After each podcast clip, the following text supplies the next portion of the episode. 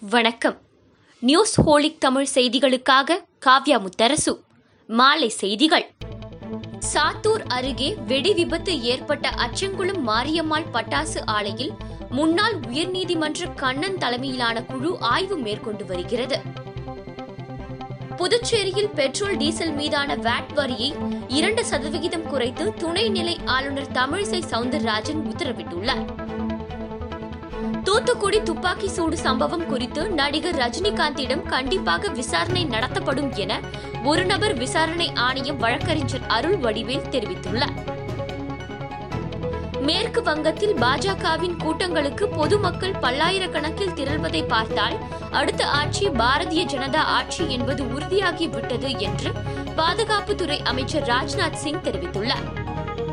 தன் மீதான குற்றச்சாட்டுகளை விசாரிக்கும் ஓய்வு பெற்ற நீதிபதிகளை கொண்ட அரசின் தலைமையிலான விசாரணை ஆணையத்திற்கு தடை விதிக்க கோரி அண்ணா பல்கலைக்கழக துணைவேந்தர் சூரப்பா சென்னை உயர்நீதிமன்றத்தில் வழக்கு தொடர்ந்துள்ளார் தமிழகம் மேற்கு வங்கம் அசாம் கேரளா மற்றும் புதுச்சேரி சட்டப்பேரவைக்கு தேர்தல் தேதி அறிவிப்பு.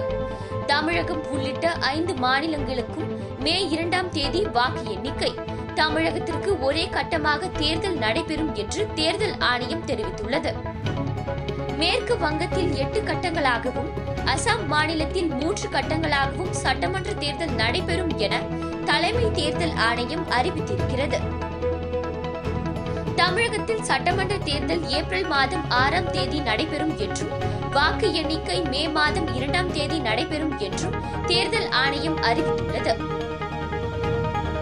பணப்பட்டுவாடா தொடர்பாக ஒன்று ஒன்பது ஐந்து பூஜ்ஜியம் என்ற எண்ணில் பொதுமக்கள் புகார் அளிக்கலாம் என்று தமிழக தலைமை தேர்தல் அதிகாரி சத்யபிரதா சாகு தெரிவித்துள்ளார்.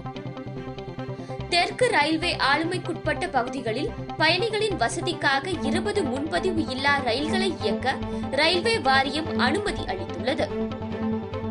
ஒன்று முதல் எட்டாம் வகுப்பு வரை படிக்கும் மாணவர்களும் தேர்வில் தேர்ச்சி பெறும் வகையில் அறிவிப்பு வெளியாக கூடும் என தகவல்கள் வெளியாகியுள்ளன.